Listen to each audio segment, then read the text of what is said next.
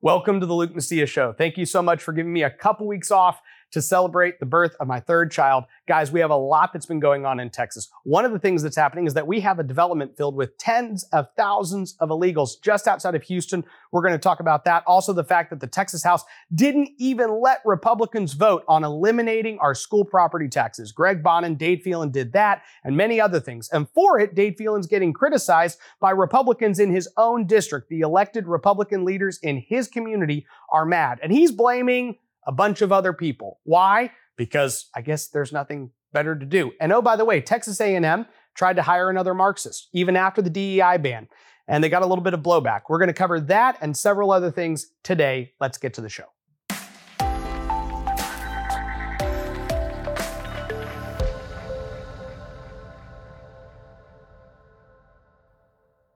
I'm going to start off today by reading just a couple excerpts from a recent op ed published in Town Hall uh, by Chris Russo, the president of Texans for Strong Borders. He says the largest illegal alien colonia in the United States is not located in the Rio Grande Valley or outside of El Paso. In fact, it's hundreds of miles from the border in an area controlled by Republican politicians and funded by a mega donor to Texas Governor Greg Abbott.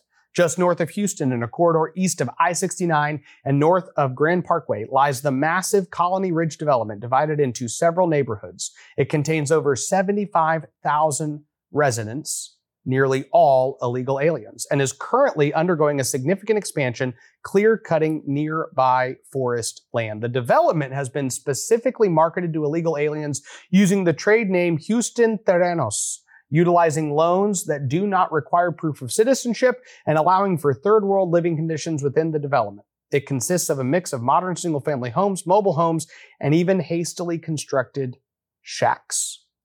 What he continues to go on to describe is a development that has been increasingly getting criticized over the last couple months by immigration activists and by people who support our nation's sovereignty all across the country. Texas is getting recognized by nationwide conservative media outlets, commentators for this development that we have in the state. And often when we talk about national issues, we try to tie them back to what we specifically do in the state. And here's the interesting thing how some of these state policies end up having these national impacts.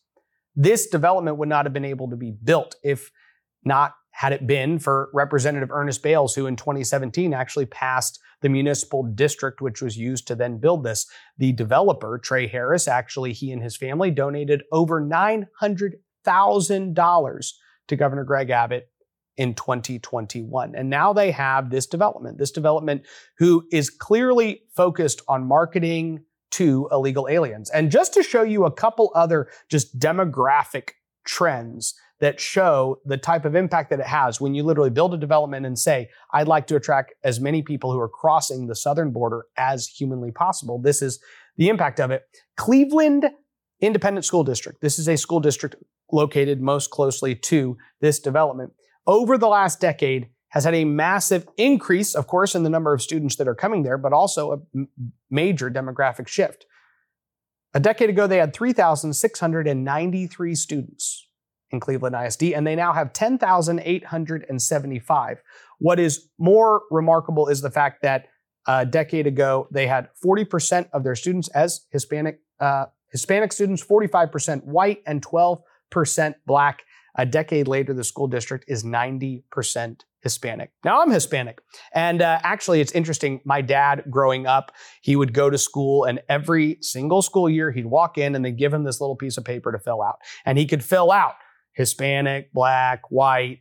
Um, and he would take it home, and my grandfather, Laborio Macias, would take it and write a new box on it. And he would say American. And then he would check that box and he would give it back to my dad and say, Take this back to your school. And my dad would say, no, they never let me do this. They're going to always throw a fit. Let's just check some box. And my grandpa would say, no, we're not going to check a box. We're American without a prefix or a suffix. And then the principal would have to call my grandpa and he would complain and tell him he had to select one of these boxes and he would refuse to do so. Almost every single year, this is something my dad experienced. And so, um, I understand where these demographic numbers come from because we've been collecting them for quite some time at our public schools. The reality is that this development just continues to highlight the fact that the state of Texas is not that serious about the illegal immigration issue. We have an open border. I don't know how many of y'all had time to listen to some of the Tucker Carlson interviews with the presidential candidates across the country. He went to Iowa, brought in Tim Scott, Nikki Haley, Mike Pence, Ron DeSantis, Vivek Ramaswamy, all these individuals who came in and sat down. Ava, Asa Hutchinson uh, from Arkansas, who's hardly a presidential candidate, but we'll at least mention his name because he got completely lambasted, roasted, destroyed it's hard to destroy someone who really hasn't taken off in their political career, but he has, and uh, and he was destroyed. But during those conversations, Tucker Carlson honed in on several of these candidates and said, "Hey." What is your plan at the southern border? And I will tell you, the only two people on those stages that actually had a plan to solve and secure the southern border were Ron DeSantis and Vivek Ramaswamy. All of the other candidates took the issue unseriously. And one of the things he called uh, Mike Pence out for was the fact that he seemed to be more concerned with Ukraine's border than he was with Texas's own border and the interior of the United States of America. Asa Hutchinson and Tim Scott specifically refused to say they would send military force. They would actually go down and force the cartels back away from operational control that they have at the border. Now, in Texas, we have it slightly differently. But we still are faced with the reality that Governor Greg Abbott could declare an invasion and did not. We have the fact that Dade Phelan actually had a chance to create the border security unit, the border protection unit that Matt Schaefer built through HB 20, strongly supported by Texans for Strong Borders and other immigration groups across the state. And that bill died on a technicality, a point of order. They delayed it as long as possible, brought it up last minute, had the Democrats call a point of order. Dade Phelan sided with those Democrats. And we didn't even have a vote on the Texas House floor on whether or not to vote for the Border Protection Unit. A month before Dade Phelan was at a breakfast, maybe two months before, he's at a breakfast that I was at, and he was saying, We've got transformational legislation planned that's actually going to challenge the constitutionality of whether or not Texas can secure its own border. Man, that sounds great. Thank you, Speaker Phelan, for coming up with a great idea to constitutionally challenge Texas's own ability to secure our own border. And guess what? No vote ever took place. See, you can say that, but then you actually have to support the legislation and tell your leadership this is something we're going to do. And instead, they played the game. They delayed as long as possible, let Democrats kill it, and now they're playing the whole, well, we can't, this is out of our control. Sorry, we just ran out of time. An excuse we hear over and over again. No hearings were had on ending in state tuition for illegal immigrants. We have state funded programs that give more taxpayer benefits to those who are crossing our border illegally, those in our state and our country illegally. So Texas is not taking this issue seriously. And this development in Liberty County, Texas, is getting national attention because it is yet again another symptom to the reality that Texas is not serious about securing its own border. So, what do we do with it? One of the things Chris Russo, I think, articulated in this piece very well is that it's important to recognize the fact that though we can blame Joe Biden, this development is built in a red county with a red state representative and a state senator who had to pass a bill in a red legislature with a donor who gives literally, he's giving over a million dollars to a bunch of Republicans. And there's no doubt that it's going to be incredibly hard to actually address the issue of illegal immigration both in our state and at the southern border if we keep creating these financial incentives for our own Republican donors to continue the status quo. Guys, the Texas House not only failed to pass the Border Protection Unit, but also during the special session that was had, we passed a property tax reform and relief package. And during the debate, Brian Harrison, Tony Tinderholt, Nate Schatzline, uh, Matt Schaefer, several other conservative members put forth a, an amendment authored primarily by Brian Harrison to actually, in part of the debate that we were having on property tax relief, say we would like to put Texas on a pathway to zero. We'd like to actually put us in a way, put us on a path to where we could eliminate your school property taxes. The school property tax portion of your property tax bill could be gone in eight to 10 years if you had enough politicians with the resolve, or at least the political will, maybe the pressure that was put on them to deliver that, They could do it in eight to 10 years. But Dade Phelan and Greg Bonnen, and Greg Bonnen is the chairman of appropriations, did not want the legislature to vote on that policy. Understand, it's not just that they opposed the policy, they did not want the legislature to vote on the policy. And so a point of order was called, not by one of the Democrats this time, but by Chairman Greg Bonnen himself, who then went up and asked the parliamentarian and the speaker to agree with him that Texans shouldn't even get the legislative vote on whether or not property taxes are eliminated. The property tax relief plan that passed, just to give you a general overview, because I've gotten a lot of questions that have come in since they agreed, is going to apply a portion of the total, which is about $13 billion of new relief. Remember, they had over a $30 billion surplus that they started the session with. Over $30 billion, they could have, this is why they could have put a major chunk. They could have eliminated Robinhood if they wanted to. They could have taken close to half of your property tax bills with school property taxes completely away. But instead, they grew government on a ton of levels, spent most of the money on more government, pocketed some of it. Some of it they've just put aside to have for future legislative sessions. And they've given $13 billion back of the over 30 billion that they over collected in taxes from Texans. That $13 billion is going to be split between two sections. About 3 billion of it is actually going to go towards an increase in the homestead exemption. So that takes your homestead exemption from 40,000 on a state level to $100,000 uh, at a, at a state level of what they'll buy down. The reason I say state level is because so, some of your counties have a homestead exemption on top of the state exemption. Your cities could have a homestead exemption on top, which would affect other portions of your property tax bill. But the state can affect the school property tax. So they can come in and say, hey, we're going to give you a $100,000 homestead exemption when it comes to what we're going to levy, which means that if your home is worth $200,000 on the tax rolls, then you're only going to be taxed at $100,000. If your home went up $80,000 in appraised value, this will eat away a portion of that because you're going to go from 40 to now 100, so $60,000 of new homestead exemption. On top of the homestead exemption, they are going to have what we call M&O compression, which is what Texas Public Policy Foundation, Texans for Fiscal Responsibility, Don Huffines, other conservatives leading on these issues have said they would highly prioritize over any and all forms of property tax relief. And what that does,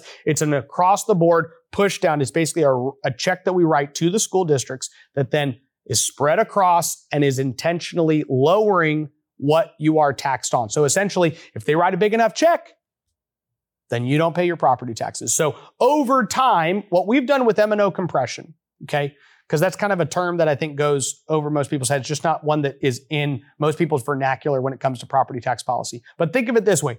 Every time we compress with any amount of money, it almost becomes the new ceiling.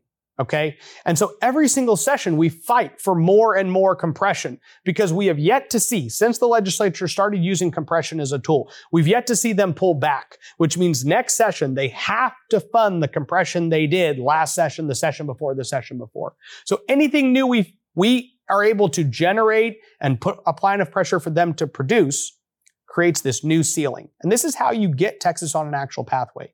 Unfortunately, the current appropriators still take most of the money they get and they grow government with it.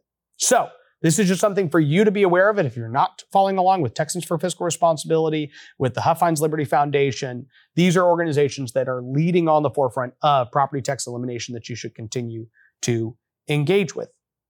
Now, that action by Dade Phelan and Greg Bonnen just again is yet another symptom of the broader disease in the Texas House of Representatives and it is why Dade Phelan was recently censured by the Orange County GOP. And for those of you who do not know Dade Phelan's district, there are three counties in it Jefferson, Orange, and Jasper. Three counties. Now, while Jefferson is the largest county in his district, he only has a portion of Jefferson County. That's what's in Beaumont. But Orange County is the largest voting county in his district. So a greater percentage of the vote for his reelection comes out of Orange County than the other two and the Orange County Republican Party censured him. Not conservative activists, not a conservative club, the Orange County Republican Party. You need over two thirds of the vote. I think it's 60% or two thirds that you need of the precinct chairs to vote to actually censure any politician, any elected official. and the vast majority of the Orange County Republican precinct chairs, who are also elected, by the way, by Orange County voters, voted to censure Dade Phelan. This censure will now go on to the Republican Party of Texas and can be taken up by the state Republican Executive Committee. But we talked on this show a couple months back about how unpopular Dade Phelan has become in his own district. Remember, in January, the Defend Texas Liberty PAC polled Dade Phelan's district, and six out of 10 voters liked Dade Phelan at the time. And one out of 10 voters didn't really like Dade Phelan at the time. And 40% of his voters said they would vote to reelect him tomorrow. And 35% said, we're not sure. We'd probably vote for somebody else. We'd be open to somebody more conservative. The rest said they were undecided. These numbers are honestly like nothing to be surprised about. As the speaker, you could have 60% approval rating. His hard reelect is what we call like, would you vote for him tomorrow? Wasn't that great, but it wasn't bad. In May, following the impeachment of Ken Paxton and following a pretty uh, a session where the Texas House killed well over 50 conservative bills. I mean, we have just a couple episodes ago, you can go there. I listed just 48 of them on my podcast, but there's a bunch of others out there. Tons of conservative policy the Texas House kills. Dade Phelan goes from 60% of his district thinking he's doing a good job to 35% of his district thinking he's doing a good job. He goes from 10% of his district not liking the job he's doing to 29% of the district not liking the job he's doing. He goes from 40% saying they'd reelect him tomorrow down to 24% saying they would reelect him tomorrow. So Dade Phelan has a major problem in his own backyard. And the Orange County GOP has stepped up and said, you know what? We're going to censure him. And by the way, this is a term that, again, if you're not super active in the Republican Party, you might not know what that means. But the censure is a specific term that's in the Republican Party platform. And once that goes into effect, the Republican Party of Orange County cannot spend any money promoting Dade Phelan. In fact, they can spend money in the Orange County GOP actually campaigning against the reelection of Dade Phelan. That's how consequential the decision of the precinct chairs was. Now, we're going to talk about Dade Phelan's reaction to that as soon as we come back. Do you want to get paid to make a difference? Gen Z is now in Congress, and if you're between the ages of 18 and 25, you may not necessarily want to be in Congress, but if you still want to fight for the future, we have the opportunity for you. Texas Scorecard is Texans' leading news source for citizens, and we're looking for young fighters to join our fellowship program. Texas Scorecard offers a paid internship for spring, summer, and fall semesters, allowing participants to get their feet wet in the media business. Fellows can apply for one of three tracks writing, research, and administration. Think you have what it takes? Fellows often leave the program with the opportunity to continue the work full time.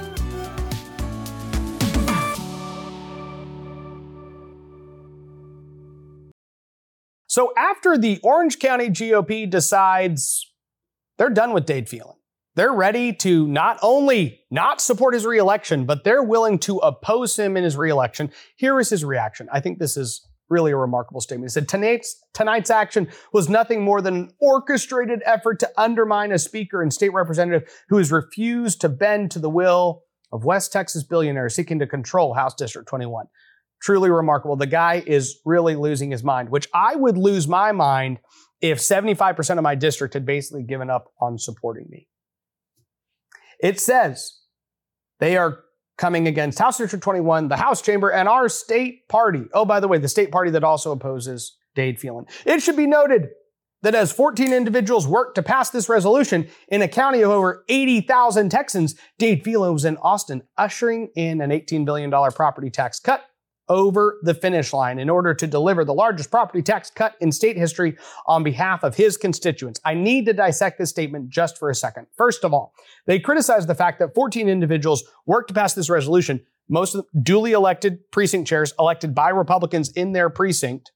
In a county of over 80,000 Texans. Now, by the way, this isn't the same standard they applied to the impeachment of Ken Paxton. So don't, don't push them on the fact that like a handful of state representatives for months had a secret investigation and then 72 hours before sprung an impeachment on the rest of the duly elected legislature. By the way, did you know we only have 150 state representatives in the state of over 30 million Texans? Oh, by the way, when the Texans voted, they kept Ken Paxton. They kept him by a 10% margin. And that ticked off Texans for Lawsuit Reform, Dade Field, and a bunch of these other people who then said, let's overturn an election. So these guys who just pushed an overturning of the election of the attorney general are now saying, hey, don't let these elected precinct chairmen just decide if I'm not in line with the Republican Party who they are elected to lead.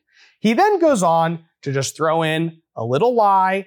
We, I was busy passing an $18 billion property tax cut, which is the largest in Texas history. It's not an $18 billion property tax cut. We've talked about this on the show. I don't need to go over it again, but it's a $13 billion property tax cut with $5 billion being old relief that they're just continuing to fund. But that's okay. Once you're trying to cover for your liberal record, it doesn't surprise me that these are the type of things that you're throwing in. Dade Phelan, this is his reaction. This is his reaction to getting called out by Republicans in his own district. All he can do is point the finger outside, figure out how to obfuscate, figure out how to cover, and start making up excuses, excuses that he hasn't even held himself to. The last thing I want to cover is diversity, equity, inclusion at Texas A&M University. We had a conversation with Scott Yenor where we talked about the fact that Texas A&M had more DEI officers on their campus than the University of Texas at Austin. And a lot of other people talked about this thing. Texas Scorecard wrote about it. We talked about it on the podcast. National, got national coverage. And ultimately, I think was one of the things that helped push the DEI ban. Now, I want to remind you that when that DEI ban went through the Texas House, they tried to gut it in two significant ways.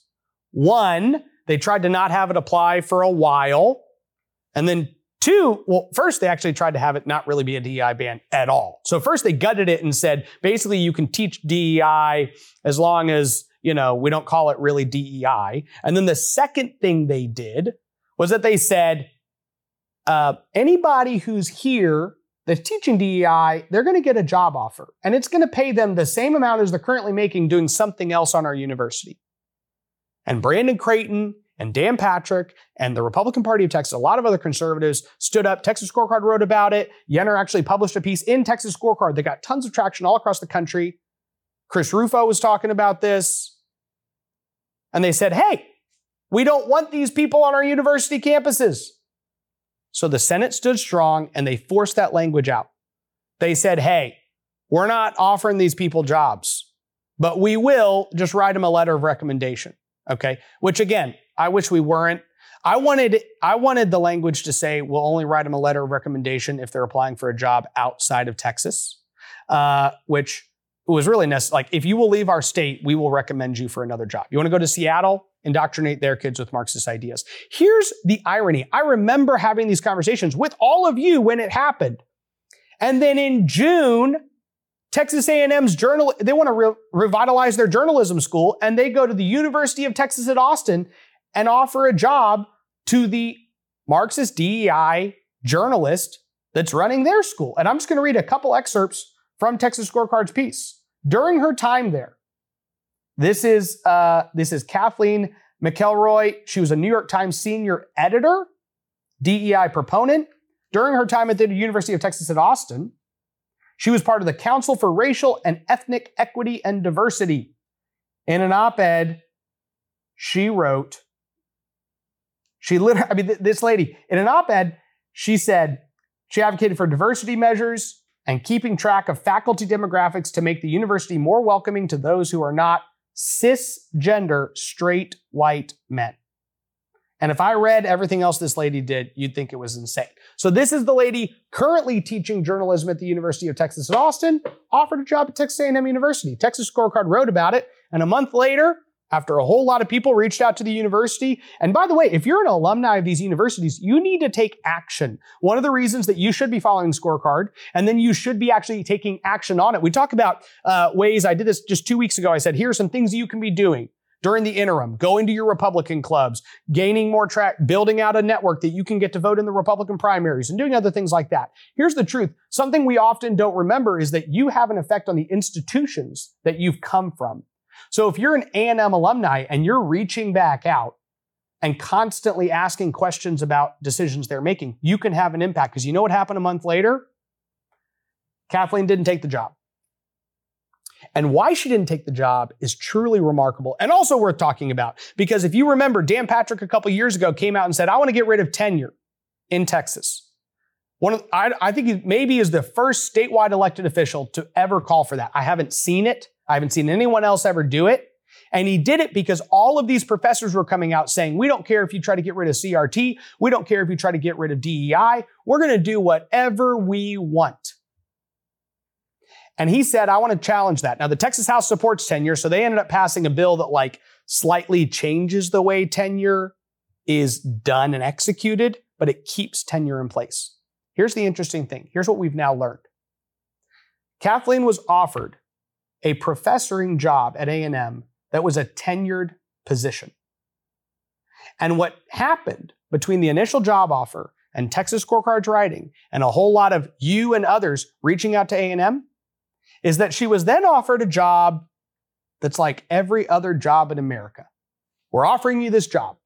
And in a year, we'll review your performance. And if you do well, then we might offer you a job again. Now, that was not okay for her because the truth is, she was probably planning on coming in. She had a lot of leftist ideas she was going to be pushing. And what if any of those got out and then the regents didn't want to rehire her? You see, the lack of tenure actually changes the way someone conducts themselves. And that's what Dan Patrick's trying to go after. So, this situation, she has withdrawn herself from consideration. She's going to stay at the University of Texas, which is probably better for her because UT, even though those regents, by the way, just a reminder, are appointed by Governor Abbott, they could keep anybody. They can fire anybody not tenured at that university, but they're probably not. She probably feels a lot safer there. So she's going to stay there. She's not going to move over to Texas A&M, but this is a huge win. And also something that you should recognize as why we are engaged on these battles of DEI and tenure and other things like that. I'm going to have to go here in just a minute, guys. Actually, I am going to be on a documentary that Texas Scorecard is working on right now, talking about the genesis of warehouse leadership has come from. We have a overly influenced process where the Democrats get to somewhat control the Texas House of Representatives. I've talked about this, but Michael Sullivan just walked in. He is working on a documentary at Texas Scorecard, one that's focusing on why Democrats have so much influence in the Texas House of Representatives. Keep your eyes out, and I will let you know when this documentary is available. Of course, you can stay tuned with Texas Scorecard, the Texas Minute, everything else we're producing to also be kept in the loop as of the timing of this. But in closing, thank you for letting me come back to you. Thank you for engaging with the show. Honestly, it was very encouraging. Even for the couple weeks that I took off and did some pre-recorded shows, those numbers were still really high on the downloads. And I know people who emailed back our list and shared it with their friends. And so thank you for engaging even while I took a little bit of time off. I, I've been looking at everything coming out. And even today on today's show, I feel like I covered one 20th of what happened over the last couple weeks because there's so many things going on and it's not going to stop. So I'm looking forward to continuing to come back to you on a regular basis. May God bless you and may God bless Texas. Thank you for listening to the Luke Macias Show. To find out more information about what's going on here in Texas, visit texasscorecard.com.